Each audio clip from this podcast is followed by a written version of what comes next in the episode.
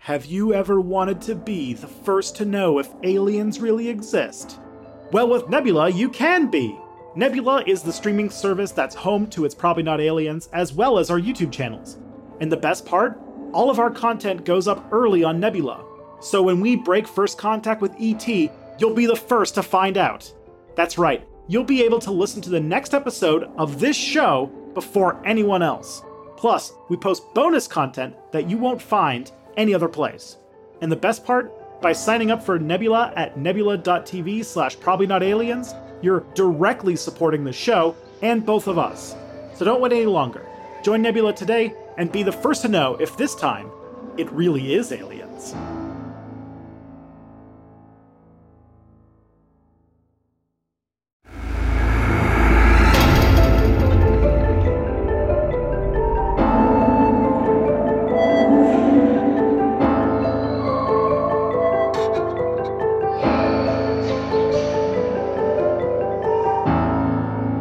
I can cut this out if you if if if you want me to. But prior to this recording, the last time I messaged Dale on Twitter was me asking if you had seen the Age of Ultron trailer. So that's how long it's been. No way. Yes. So I have a follow-up Age question. of Ultron?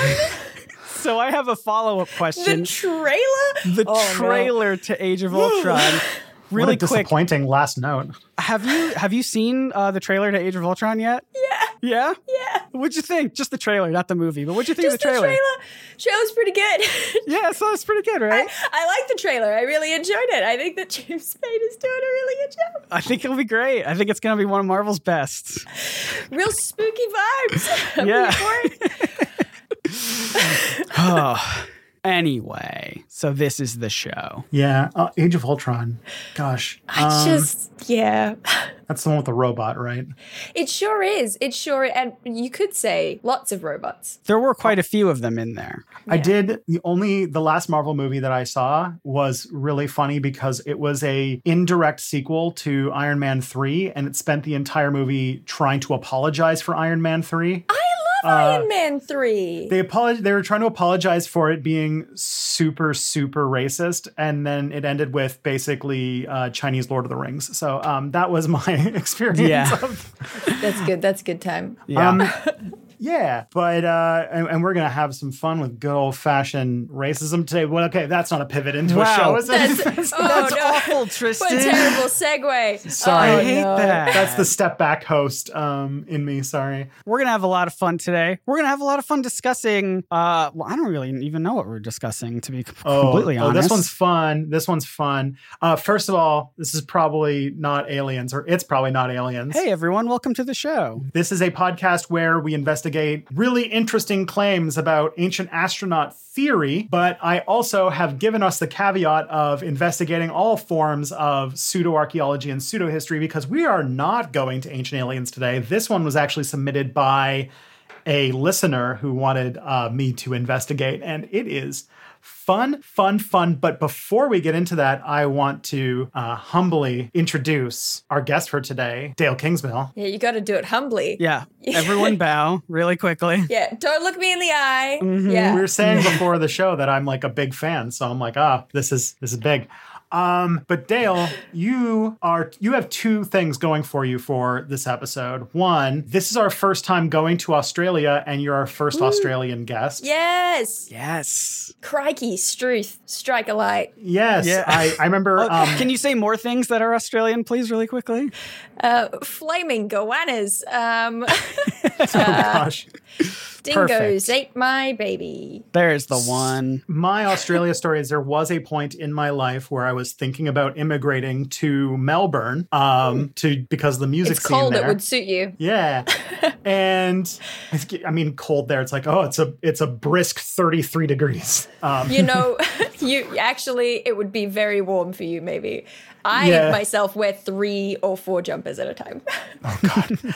Um but you run a YouTube channel where you primarily talk about two things, Dungeons and Dragons and mythology. yep. But we're not going to talk about Dungeons and Dragons today even though I really really want to. Unfortunately. Um, we could if it comes up. We if it comes up, if it comes up, I never know, that we're both in the headspace. Um, but I can't spoil too much because now Scott is a PC in the game I'm running. So That's I have to be, I have to be under Gotta lock and keep them secrets, yeah. Yeah. Um, but also, you talk about mythology uh, uh, in a big way. And specifically, you seem to have an interest in like kind of uh, European, Mediterranean world, classic age uh, stuff. That's the stuff. That's the stuff. Now- I dabble elsewhere, but uh, that's that's kind of where I live. Yeah, I know that your your faves with like uh, with like Irish and Celtic stuff, but we're going we're we're doing Egypt today, which I know that you've also got a good uh, grasp with. Fingers crossed. That didn't seem confident. That face did not seem confident. I, my specialty is Greek, and so then that flows over to Roman.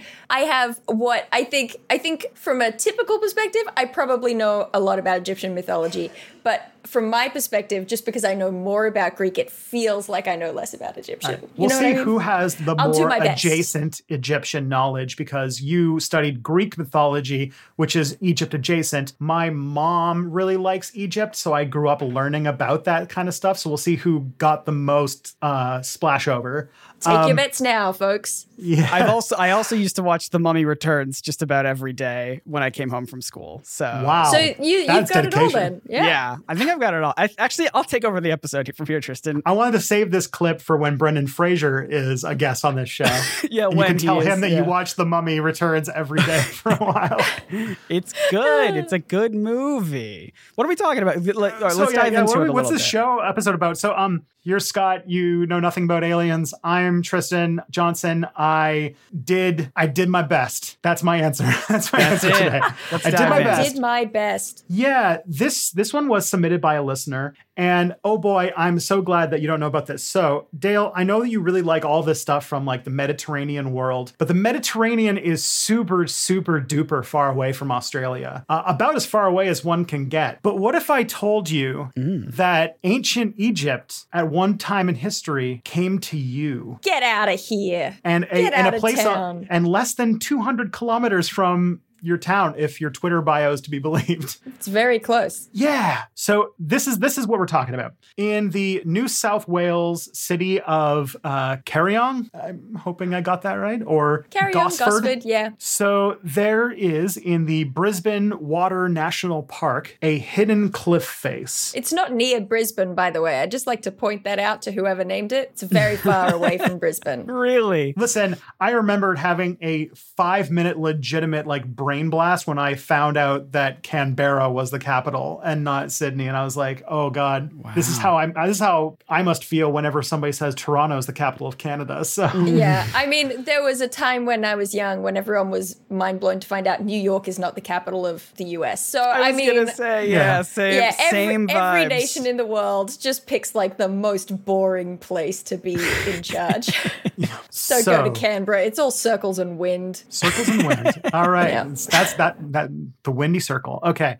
So in Brisbane Water National Park, which is nowhere near Brisbane, uh, there is an interesting cliff face discovered in the 1970s, covered in what appear to be Egyptian hieroglyphics. Uh, more than 300 Egyptian hieroglyphics portraying chickens, bees, and many other unusual representation. Okay. How could this be? How could it be? how could it be? There's the local legend, and then there's of course the ancient aliens uh, angle, which is that we've been we've talked about several episodes back that there was this whole theory that the ancient world had access to advanced flying machines, and Yeah. so going around the world was easy. You know, Vimanas and uh, what's it called, Vimanas. golden Quimbaya airplanes, and Yeah, everyone had airplanes back then. Everyone had runways. Uh, the only thing that's left over are the runways, not the not, none of the airports. You know, we've talked about before. We've not found an ancient That's Cinnabon so anywhere. unfortunate. Yeah, I, I would love to go back to that. I, I would love to have my own golden plane and fly Yeah. around the world. I mean, who wouldn't? And everyone was doing it. Everyone was flying all over the place. Now, have we have we found any of these planes? We have not. But that Now that may- makes you sound like a non-believer, Scott. well, I you know I, I so either they flew over because they wanted to um, get a sample of that horrible brown salty garbage paste that you all love over there, or wow. How uh, dare you? Vegemite Wow. hatred. How dare? That the other part of the moving thing. I was trying to move to Brisbane, and I actually was trying to train my body to accept Vegemite, and I couldn't do it. Um, we are happy little Vegemites. Unbelievable. This is the real reason you wanted Dale on so you could sling insults. Yeah. I went to like a specialty grocery store because I'm like literally like I'm getting ready. I need to know this. I need I know they like this stuff, so I'm gonna buy the Vegemite and I'm gonna eat it and I'm going to learn to like it. And I got like two spoons in before I was done with that stuff. It was mm-hmm. How quickly did you do those two spoons? I know that everyone is like, you gotta measure it correctly, but I'm mm. just saying. yeah, it's like it's only good if you take uh like just a a bare whiff of it with a pound No, of the- butter on toast or something. Those people are lying to you. Those people are wrong. They're trying to cheat the system. if you have like a uh, Vegemite flavored Lacroix, You, but you Uh, do need to. It's got to be measured, and also, I don't think it should ever be eaten. I don't know what Canadian bread is like, but it should never be eaten on American bread. American bread is too sweet. Okay. That's interesting. There's a pro tip. Canada used to have its own thing, and then NAFTA happened, and now we're just America with like a fewer varieties of Captain Crunch, basically. Ah, Sad. You've got American sweetbread. Yeah. Uh, so what what's going on with these glyphs uh, in Gosford? Could it be that it was that they that the Egyptians had airplanes, as we all know, because Yeah. of that fucking bird, or Yeah. Is it because, uh, as the legend goes, that many thousands of years ago, some Egyptian princes went and got lost and found themselves somehow in Eastern Australia? Or could it be something very, very different? We're gonna have to find out. Take us back. Take us back to the the history books. Sure, yeah, we're gonna go all the way back to the beginning, to the 1970s. oh, Um, that's a long time. Where time itself started. Yeah. Um, so Gosford is an area that's actually this area th- around the Gosford glyphs is well known for having a lot of Aboriginal petroglyphs. Um, the indigenous people of the region have made a lot of interesting art of all sorts of animals and things like that. This is going to play heavily into the sort of story we're telling today. But yeah, uh, this is a thing it's already known for. Okay. And then in the 1970s, first noticed in 1975 in Kariong, which is a rural district about 60 kilometers or 37 miles for Scott, north of Sydney Thank you. uh, on the southeast coast of Australia. Um, they found about 100 Egyptian hieroglyphs that appear to be understudy genuine in that they are actual copy, like they are. like they're not they're not made up shapes. no, they're not just like stick figures, like they are actual hieroglyphics. yeah, stuff you'd find in in the around the pyramids and whatnot. Now that's interesting. Now Mm-hmm. I think that's got some weight to it. I think aliens. Well, not aliens, right? We're talking about just a, a, a- advanced Egypt society. Yeah, I I I pitched the whole uh, flying thing. According Yeah. to local lore about the Gosford glyphs, two Egyptian princes got about as lost as someone can get. Sure. uh, and somehow went from the the Nile Delta to Eastern Australia, which um oh boy, Seems move- like a move- long way. yeah, Um, move aside, Captain Cook. oh my Um, gosh. I also love that not only did they get to Australia, but they went around Australia they went the to long get way. to, to the eastern side. Yeah. That's true. They either went around Australia or they went around the Americas. They went yeah Which the then other asks way. even more question. Yeah. Um, maybe someday we'll get into this because this is a pseudo archaeology thing that I really want to cover, which is which is kind of in the same vein, which is this um, Roman trireme reportedly found in the Amazon River, which we might.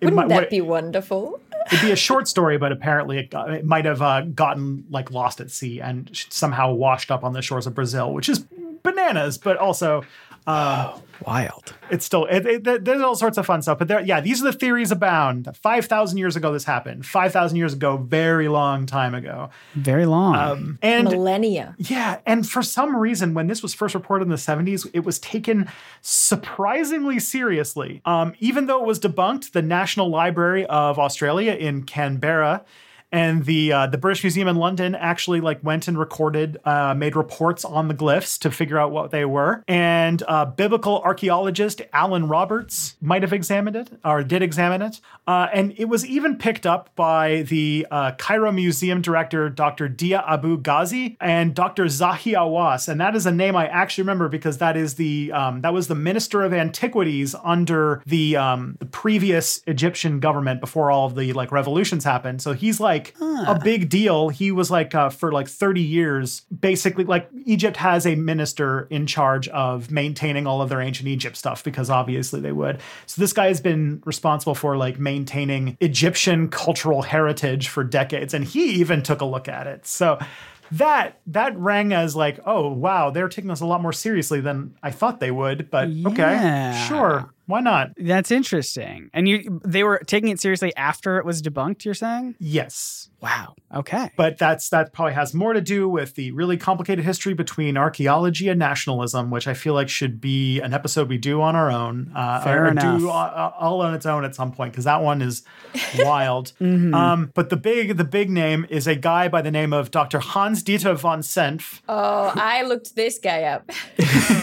He's Yeah. a self-described amateur Egyptologist from Swansea, uh, which I'm assuming is somewhere in Australia. It sounds English, but he I'm sure he is. I mean, we probably just stole the name, right? Could be, or he could just be from England. Um, but he announced that also that there was another mysterious, a mysterious stone chamber in a brushland setting at Kariong. So Dr. von Senf uh, began his career before uh, as an amateur Egyptologist as a bus driver. Who graduated from the uh, University of Newcastle with a PhD in 2006, who did a doctoral thesis on the very Egyptology and archaeology focused topic of the problems of German reunification from a historical and literary perspective. My favorite thing when I briefly glanced at the uh, at the Wikipedia page, the Wikipedia Mm-hmm. on uh, on the Gosford glyphs, was looking at the section where it says, "Ah, yes, but Dr. Hans D. What's his name? It's it's Mm-hmm. long. Dr. Hans Dieter von Senf, who has a PhD from Newcastle, thinks it's real." And I was like, "Oh, that's interesting." I looked him up. Mm-hmm. PhD, not. I just did he did he add that? Did he did he go in there? Mention the irrelevant PhD. It's an appeal to Yeah. unqualified authority. See, like, yeah, I am Mm-hmm. an idiot and I somehow almost got a PhD. So. Um, if I just like if I just finished it and then I could just say random shit, does that mean that it would like Oh, like I would please just like it would just be legit? Like could I do like a uh the ornithologist who wrote Guns, Germs and Steel? if I could do a reverse Jared Diamond and start making science claims. Ornithology's birds, right? Yeah. Oh, oh. I don't know. This is. I have like a long, deep, like uh anger towards uh Jared Diamond. That is that everyone will be like, why would you hate such a nice man? But again, we don't want to pick at that one right now. Well, I mean, and this is a thing that happens a lot on this show too, that we've discussed in previous episodes, where this exact thing will happen, where there will be someone who has like a PhD or or something in a totally unrelated subject, and they will present like the show Ancient Aliens will present them as an expert on something that they are absolutely not an expert in, and it's like a, mm-hmm. it's it's like this really uh, manipulating a way to to get the audience into trusting whoever they throw on screen. It's it's very silly and also very uh, yeah, just like very manipulative. It's gross. yeah, it's up there with that uh, NASA engineer who uh figured out who did biblical translations in order to figure out that there was a the man Yeah. machine thing. Yeah. Yeah, it's like you're already smart enough, man, but you are not. This is not your field, all right? So this got this goes even deeper. So uh, in Queensland, there's an Egyptologist by the name of Ray Johnson who also claimed to have done a transcription of the hieroglyphics, and, and unfortunately, he's far too dead to defend himself now. But um, he apparently wrote these. Uh, he apparently wrote that the translation was that this is the burial place of someone named Lord Nefertiru, uh, who was a member of the Egyptian royal family who died in the area while leading an expedition with his brother Nefer Jeseb along Australia's east coast. Well then, he's Yeah. Um, dead. Get him. yeah, it was get his ass. Um, and he he wrote about this in his uh, unpublished, surprisingly, book, uh, "Ancient Egyptians in Australia: The Carry-On Glyphs, a, a Proto-Egyptian Script Deciphered." I mean, So- okay. Here's here's my question. Okay, is that ancient Egyptian hieroglyphs, and Mm-hmm. I I you know I'm about to talk very broadly about something that is really kind of you know three distinct eras of of language and stuff, but we're pretty good at translating them. There are people who can read them. Mm-hmm. Yeah. Like as far as ancient languages go, we we have a lot of stuff to work with when it comes to Egypt. So has no one else been able to translate them? Like is this the only dude who's gone I've translated translated it, and this is what it says. Dale, you are you are thinking far too hard about this at this point. um, You're giving because it it is, way it is more essentially critical thought. it is essentially a tourist trap at this point. But A good there one. are some more cool heads that have prevailed to analyze and figure out what's going on here, and we will talk about that. But first, But first, there are some products and or services that uh, need your attention. potentially, we'll be right back.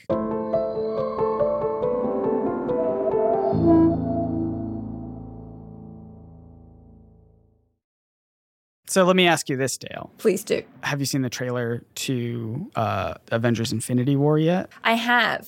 I'm a little wary. Yeah? It feels a little unspecific for me. I don't know. I don't know if I'm going to enjoy it as much. It might be a little unfocused, As- maybe. as I enjoyed the trailer for Age of Ultron. Yeah.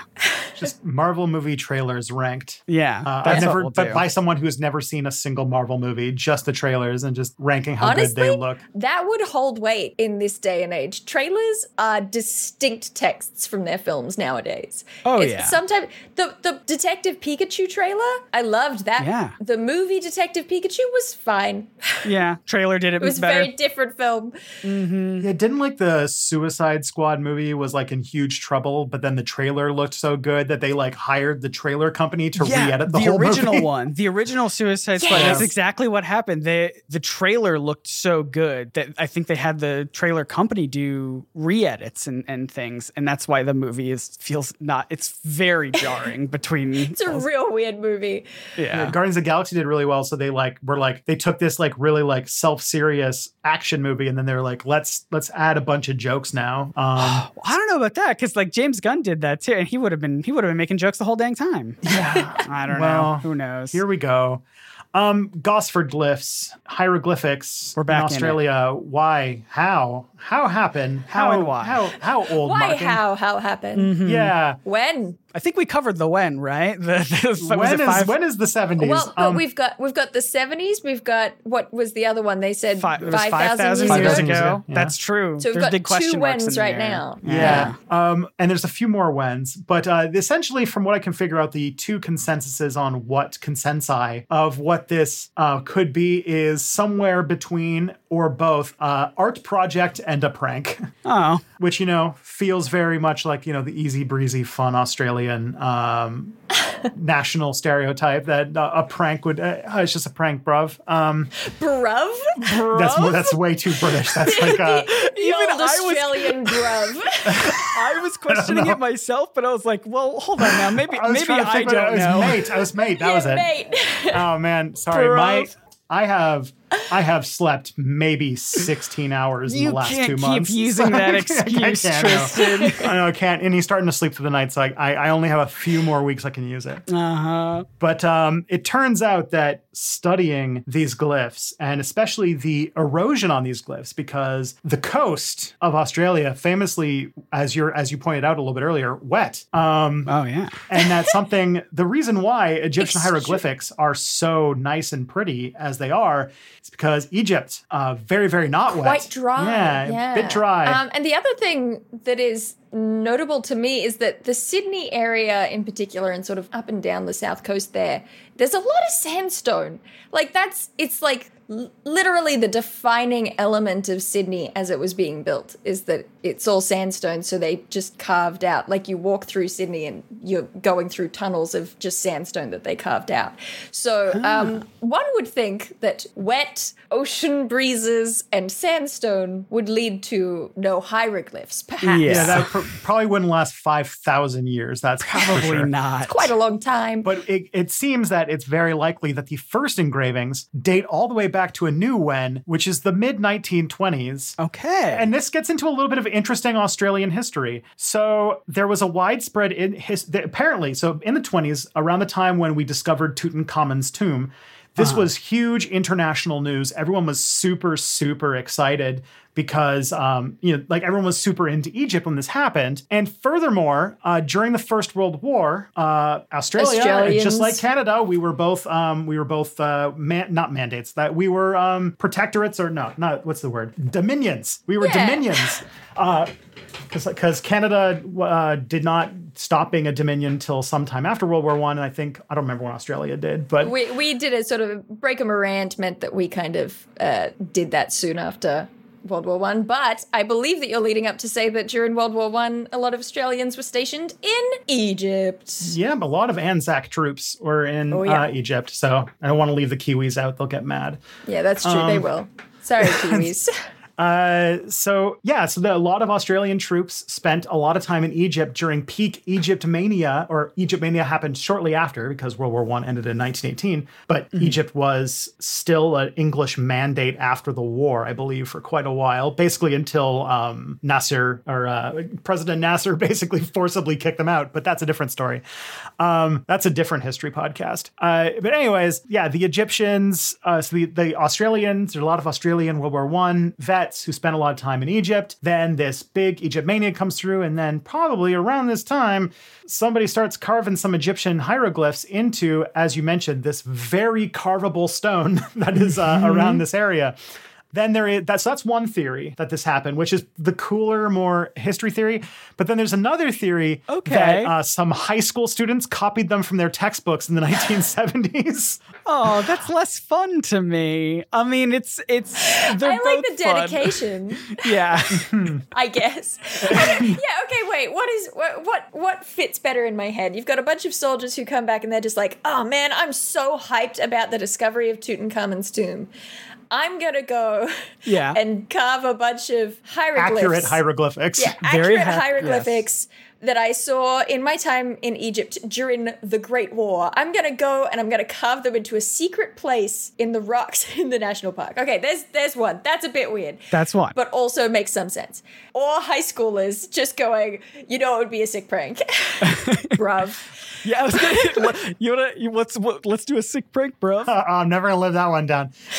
But I mean, like, yeah, because I mean, there are there are Dale Kingsmills in high school who would be looking at their Egyptian hieroglyphics and think, "Oh, I carve that into a wall." I could do that. Um, there's also apparently a, uh, a a Yugoslavian immigrant in the early '90s who was really interested in them that might have added to the Gosford glyphs at some point. So, oh, like just tacked onto it. Just found it yeah, th- added this more is the thing. it. This is the thing. These aren't mutually exclusive stories because That's true. there's reasonable theories that they there was about a hundred or so discovered in the 70s, but that there has been more and more showing up over time as recently as the 90s. Okay. But the thing is that there are people who still really stick to the story. Is that that's the that's the main thing.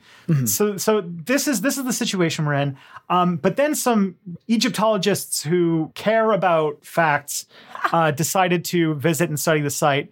And have pretty conclusively come to the um, decision that it is a hoax. Um, yeah, so there's Okay. uh, yeah, so one uh, NSW uh, National Park and Wildlife Service spokesman pointed out that the engravings uh, that they became aware of the engravings in the 80s, which is around the time most of them were made. So uh, in the 70s, some were discovered, but most of them seem to have been made in the 80s. Uh, None were ever seen before 1975, despite the fact that the region has been surveyed. Uh, the last survey happened in 1968 by a guy named Alan Dash. That's a good name, Alan. Alan Dash. Dash. yeah. Saving that, that's saving that for the next uh, pirate D and D campaign or something. Ooh, Al- yeah. Alan Dash. Alan Dash. made That's a Alan spy Dash. name more. Oh yeah. I wish I was Alan Dash. Don't we all? What's Alan Dash up to? So Alan Dash is a surveyor who had apparently been visiting the region since 1968 and did not see any of these until it just was happened upon in 1975. Do you think potentially the reason he didn't see him is because he was moving too fast? He is Alan Dash, Oh. after all. It's He's true. going. He's He's, going. He's running. He's fast. Oh no. I would be interested to know how sort of scrubby the bushland around there is, because I I can see how you might not come across something depending. I mean, a surveyor though. I don't know. I It's mm, it, yeah, it's hard. Tristan, you googling something? Yeah, I'm just trying to find a quick Google image search of like the area around it. Um, I will put this in the Twitter DM, Oh, okay. the group DM we have going, so you can get an idea. This is not the greatest uh, representation, but this is kind of what it looks like. The place where it's found. It's not exactly like hidden. Like this Oh, isn't like okay. the hardest place to to find, as you can see. Yeah. Alright. Interesting, interesting, interesting. we'll have to tweet out this photo when this episode goes out. Yeah. So That man looks very happy. Is that Alan Dash? I don't know. Google it. I I, that's hope just like the Google image search. In my heart, this is Alan Dash. He's got he has a good spirit about him. He's, he's got a big if smile. this is Alan Dash, he's got a beard and a half. Amazing. Nice. So not only have the were the first hieroglyphics found in 75, but every the next five years, every time uh, the original discoverer of this came across it, they were finding new glyphs. And in 1980, or sorry, Alan Dash, every time Alan Dash returned after 1975, he found new glyphs. And in 1984, he actually found somebody inscribing hieroglyphics on the rock face. He Red-handed. literally saw them. Uh, yeah. Um, but Oh the fa- so here's so here's the here's one problem, and that is that that is extremely illegal because this is a national park, and uh, as I mentioned, that this is a region that is known for having a lot of Aboriginal um, Yeah. petroglyphs, and so you don't Yeah. really want to mess with the stone of the area. But the person who did it was not arrested because it turned out that they were probably mentally ill. I don't know much more about the detail of that, but interesting. They wait, but they were carving hier- hieroglyphics. Was it Okay. Moon Knight? Was it Marc Spector Moon Knight? Could be. Hmm. Okay. Uh, Coming soon on Disney Plus. Uh, I gotta watch the trailer Questions for, for, our justice system. And so, and also, Egyptologists who have studied the Gosford glyphs have pointed out that it has um, what has been described as filled with dis- with several inconsistencies and errors. The way that they're cut is not the way that Egyptian rock inscriptions are produced. They're actually very disorganized, according to Boyo Ockinga, who is an, uh, an Egyptologist from Macquarie University. Macquarie. Macquarie, sorry, and that some of the glyphs are indeed backwards, That's a big mistake. and that there are few there are few that are uh, distinctly un-Egyptian that include things like bells, a dog bone, and what looks suspiciously like a flying saucer. Ah, well, that's the aliens letting us know they were here. there it is. It's Yeah. because There of the go. golden Explain that Plains. one, Um, Tristan. I just that seems pretty damning to me because Yeah, yeah, catching somebody in the act is pretty up there too. Yeah. Plus things like um I from my understanding, the direction that hieroglyphics are facing is very important because Mm-hmm. they all will face the same direction because it tells you what direction to read in, right? That that's that's my understanding of it. So that's that's pretty damning for it not being Egyptians. yeah, that's a pretty big one. The also other fun one, and I think you'll find this, you, you kind of mentioned this, and we've talked about this on the podcast before that um, Egypt, if there's one way to describe that civilization, is that real, real, real old. When it was first coming about, there were still mammoths, and the last Egyptian pharaoh uh, died closer to today than the first pharaoh. So, uh, like, we're talking Yeah. thousands It's- of it's years of lot. one stable civilization. It's pretty wild. Because we talk about right, it's it's Old Kingdom, Middle Kingdom, New Kingdom, and each one of those periods of time is like the length of some other whole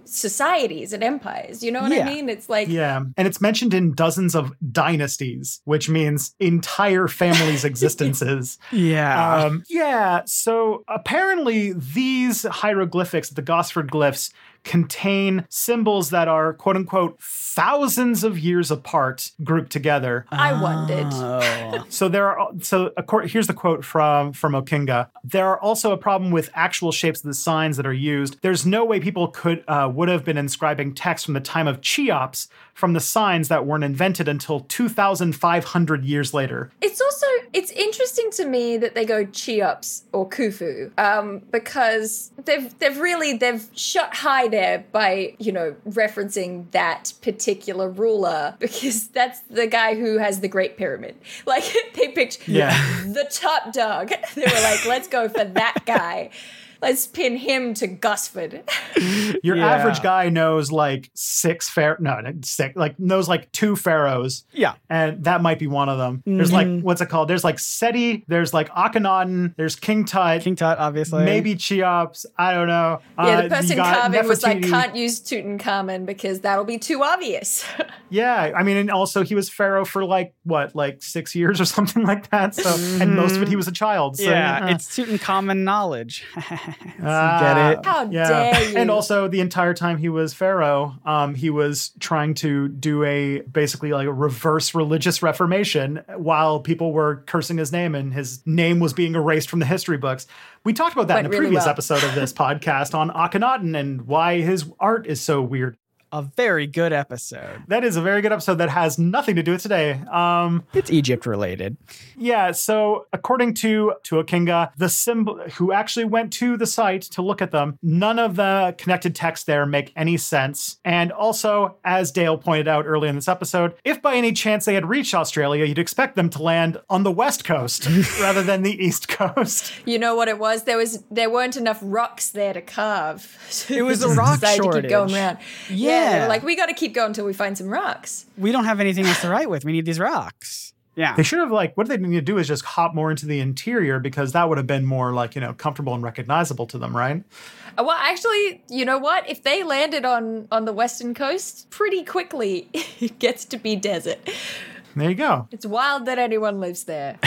now, so no, so this is this is, seems like a very open and shut case. And if it wasn't for the fact that we were getting you to be as a guest, this might have been thrown in as what what is a grab bag where I do a bunch of quick stuff. But But all of this being very solidly established hasn't stopped many local residents from maintaining their belief in its authenticity.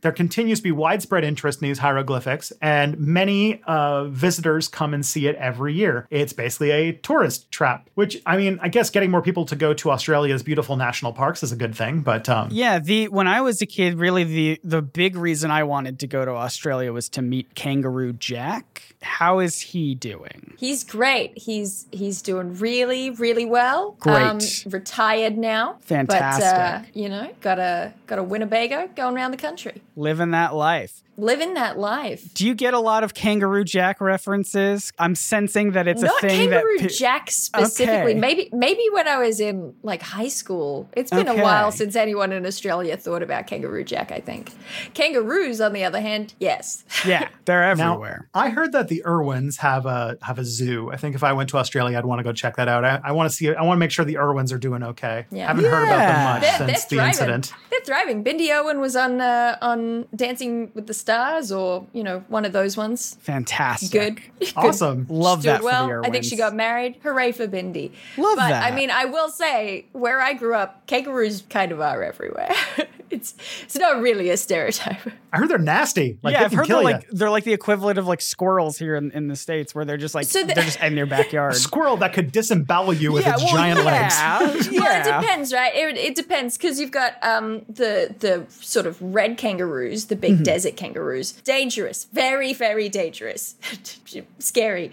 But then where I live, it's more like um, rock kangaroos. It's it, and they're sort of a bit smaller. They're grey. Okay. I think I could take one in a fight. All right, that's confidence. I like it. Which you know, given the wildlife of your country, not many. then again, I go like uh, that, that's that's often treaded too well when it goes to talking about Australia. But I gotta say, you uh, whenever I do talk to like Australians are like like completely fearless. Like I was like like when it comes to things like there's someone who's just like um oh yeah, there's this snake in the backyard that if it bites me, I'm gonna lose my arm and probably die. Oh, I'm that's just gonna go get a silly. shovel and take care of it. No, we have anti venom. Um, but you know, it's it's bizarre because it's like yes, a lot of Australian wildlife is deadly, but they're all rogues, right? It's you Yeah. can't really. It's if they're gonna kill you, you won't see it coming. If you That's see the snake, it's already lost its advantage. Okay, the mm. shovel's got to do its job. I have a friend who um I have a friend who at some point went to pick up a belt. We were getting ready for like a formal thing and he lives out whoop whoop. And he he went to pick up a belt and it was a brown snake. oh Okay. You know. Or uh, yeah, we can't go to the beach today. It's infested with the jellyfish that kill you. Oh, like, Gross. yeah, oh, uh, man. Um, but you know what? I feel like that that's lazy humor. Australia, deadly animals. We've been there. Yeah, We've Um, been there. we get it. You guys aren't so special. I feel like the, the US US has mountain lions and Canada has moose and bears. You're you're all just as deadly. I mean, we, moose and bears are in the rural places, but uh, we have to deal with the fact that like my city seems to be infested with skunks and raccoons, uh, and at least the raccoons can have rabies. So I guess that's. Uh, uh, so yeah, uh, so this is so so so back on Gosford and the glyphs. Yeah, sorry, Gosford glyphs. Um, so people basically just don't want to believe that they're fake.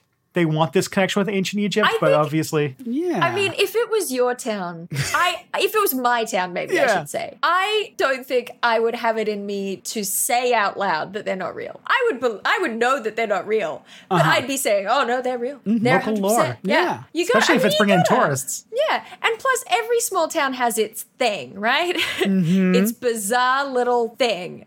And who am I to take that away from, from Gosford? It's true. Absolutely. Yeah, we talked about that when we did the episode about Roswell, where it's like every that whole little place is just all about aliens now because it's now their that's their whole identity Yeah. is the Yeah, alien. Yeah. Uh, Roswell. I went to. Uh, I talked about this in a previous episode, but um, I've been to Roswell, New Mexico, and all of their streetlights have little like alien gray eyes on them, and um, it's a very very small town. The one hotel That's is called the Little Little A'Le'Inn.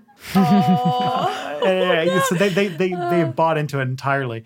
This is like Forks has to be about vampires now. They have no choice. Yeah, I feel a bit bad, exactly. but also like but the economy alive. I mean, Yeah. we gotta. Got to get that post COVID tourism going at some point. Mm-hmm. Um, although we have a s- we have a strong anti tourism um, stance on this podcast because Oh, yeah. people keep destroying priceless artifacts when they go to places. That is true. yeah, that's Mm-hmm. fair. Yeah, over tourism is a fun thing. Um, okay, but there's also this is not an isolated incident. There's actually other cases of Australian soldiers having having carved Egyptian-like symbols into other objects, specifically even in the uh, the Ku-ring-gai National Park, which is near Sydney as well. Okay. so it's not even like isolated in that. This has happened before. Yeah, The soldiers just really dug Egypt. They were like, "Oh man, Mm-hmm. you know what I want is a little bit of Egypt back home." That's exactly right. Furthermore, and this gets a little bit into the part where I, uh, this is one of the things, I don't know if you've listened to an episode of the podcast, Dale, but the end is always called the part where Tristan makes you sad. So buckle up.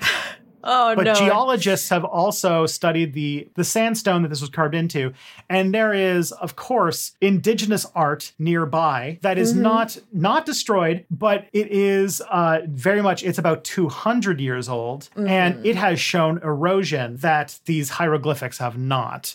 And that there's no evidence that any transoceanic voyages have ever happened uh, from the from the Egyptians, and if they had, definitely not to Australia. I was gonna say that um I I know that I'm coming at Egyptian history mostly from a mythological perspective, but um boats don't feature heavily, except I suppose in in like the Sun voyage. Uh, river boats show up, but like sailing, like sailing on the ocean, not not as much. What is the ocean if not a big river? Yeah, that's You a good point. That's a really good point. I had to cover this for an old Step Back video where I was studying like claims of pre-Columbian contact with the Americas, uh, and like there was like a case where um, there was trace uh, trace signs of cocaine and tobacco on a mummy. For it turned out that it's because um, some Egypt Egyptologists in the 19th century were basically like just openly looting this country of its priceless artifacts. Yeah. Were basically smoking and doing cocaine near these mummies. That that checks out. Yeah. Um, but yeah, there's, there's no no evidence of this. The Egyptians did some pretty amazing stuff, but essentially being the longest living continuous civilization ever uh, by like a huge margin. Uh-uh, I will Oh. correct. The longest continuous living culture on planet Earth is uh, Australian Aboriginals. 50,000 years plus. oh shoot! Well, um, Wow. we're gonna get into uh, that because this is the part where I make you sad. Oh no. Oh, I was Um, just so happy and proud just now. Well, thing is that the Gosford glyphs are becoming a big tourist attraction. Um, what's nearby and not as big a tourist attraction is the uh, Bulgandry Art Site. So this region is uh, the home of a lot of Aboriginal artwork that's considered uh, sacred and an important part of their modern day culture, a currently living, breathing culture. Tourists go to see the hieroglyphics, but in the same park, there's this art site of well preserved engravings that are more than 200 years old, but some are possibly 10 times older than that. So 2,000 year old uh, Aboriginal petroglyphs that um, that do not get the same amount of attention. Uh, these are carvings of things that are very, very verifiably made by people who lived here because they're carvings of wallabies, of fish, of dolphins uh, maybe a canoe and a bird. And so it's a very important part of Aboriginal traditions, their lifestyles, and the way that they interact with the environment. So it almost, in some ways, feels like the Gosford glyphs, who, or the people who are like kind of pushing it, are trying to give Egypt or trying to give Australia this feeling of an ancient history That when is it right really there. already has one. It's literally right there. one that's notably very rich and beautiful. And It is super also old, interesting. apparently. Yeah. super super old. It is interesting to me as well. Just as another little uh, nail in the coffin, it it is interesting to me that there wouldn't be sort of crossover cultural things where Aboriginal stuff in the region says, "Hey, a bunch of Egyptians showed up." Like, I feel That'd like that cool. would come up at some point. Yeah, it's just some other record of it at some point. or to just even like one of those like hyper stylized uh hieroglyph pictures of like I don't know a kookaburra or something would be a dead giveaway. That would be sick. That'd be awesome. But um, alas, I think in this one it's probably not Egyptians. It's probably not Egyptians. Probably not. but that uh, that is that is the story of the Gosford glyphs. Again, as, as mentioned, less than 200 kilometers from Yeah. uh, from your city. Uh, if your Twitter bio is to be believed. I'm not gonna lie, I do kind of want to. If it's to be believed, yeah, I'm lying. um, yeah, no, I gotta, I gotta, I, I kind of want to check it out. It- it's very you. I feel Yeah. like it, it would be. It would be not gonna lie, it's it's pretty interesting. Yeah. even even in the fakeness of it, I I kind of yeah. Yeah. It is a fun while I'm there, I'll have to go and check out the petroglyphs. Yeah, Bulgar- Bulgandry is what Yes. it's called. So if you ever find yourself wanting to check this out, go check out the the art site as well because that's some real history that's really cool. Absolutely. Uh, Dale, thank you so much for for joining on this Thank episode. you for this was having me. this was this was super fun, and I cannot believe uh, it's been so long since we've we've chatted. So much Marvel lore has happened, and we haven't yeah, I mean, talked I about. have to ask: Have you seen the trailer for Black Panther? Oh, that one. That one's gonna be big. That's. I think that one's gonna be big. I think that one's gonna Chadwick be big. Boseman has a long and illustrious career doing Oh, these things no. coming up. Oh, That's oh, awful. no, I was- that will make me sad. I was thinking that, and I didn't want to say sorry, it. sorry. That was that was a bit far, wasn't it? I'm oh sorry. no! I was thinking it. I didn't want to say it. I should have picked a safer movie. Anyway, Um, uh, but but first of all, um, you should tell all these wonderful listeners about your channel made of synonyms of your name. So Monarchs Factory. Can you tell little people a little bit about what you do? yeah. Ah, yeah, sure thing. So I have a YouTube channel called Monarchs Factory. It's a fun little play on Kingsmill, which is my name. Um, so I have a YouTube channel where I make videos about mythology and D and D and lots of other just nerdy, fun, silly things. Yeah. Also, um, I don't know. Do you want to pitch Dusk? Oh man, it's uh, we're doing the finale this afternoon, and man, it's things are stressful. I've been playing in a fourth edition D and D game, DM'd by Matt Colville, and a lot has happened. We thought we were just going into a forest to rescue some civilians, and as we're coming out the other end, there's been time travel. I have a robot for an arm. There's a lot is going on. A lot's happening. Gosh, Dungeons and Dragons is fun, huh? yeah. good. Yeah. It's very And fun. we should do another podcast where we just talk about that for an hour. yeah, if there's anything we need, we need more D and D podcasts, such as the Eldritch Lorecast, of which I am a host. Um, no, you can, you can, yeah, good plug, good plug, Dale. Um, but no, you can find Dusk if you're interested on uh, Matt Colville's YouTube channel. Fantastic.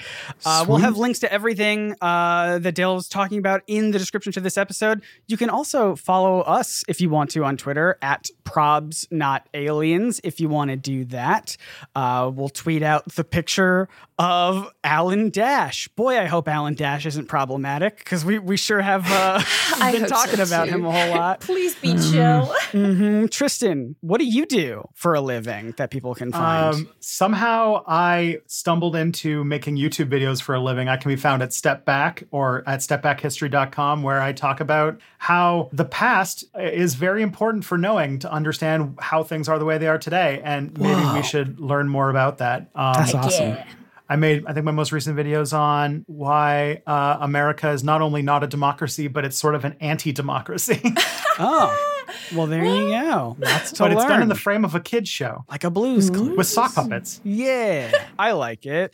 Uh, as for me, if you're wondering where you can find me, for uh, you can do that on NerdSync. It's a YouTube channel, N E R D S Y N C. Uh, I have one video out this year so far, but I hope to have more. So look forward to that. It's all about I make video essays about nerdy things, comics, superheroes. Uh, all Trailers. trailers. I talk about. All, I only talk about Marvel trailers. Everyone knows this about me. It's the only thing I'm, I'm excited about these days. Uh, and uh, please continue leaving us your reviews for this podcast. Boy, we gotta read some more of those on the air at some point. Ever since Spotify allowed you to write reviews, uh, that'll be fun. And tell your friends if you like the show. That's how we grow. That's how we spread. That's how we combat ancient aliens, and and it's how we fight the History Channel. No, that's not yeah, what we're doing. which is funny because um, I to recently did. I recently put together the like um, the sort of like bibliography of a bunch of episodes of this show for public consumption, and a lot of it came from the History Channel's website. So Wow. contradicting so some themselves. stuff they do in some good, huh? Some stuff they do good. One one department's not talking to another one, but yeah, you can go to probsnotaliens.com and listen to it. But um, that's all for today. That's it. And we'll be back next week. But until then, the truth is out there. Probably, mate.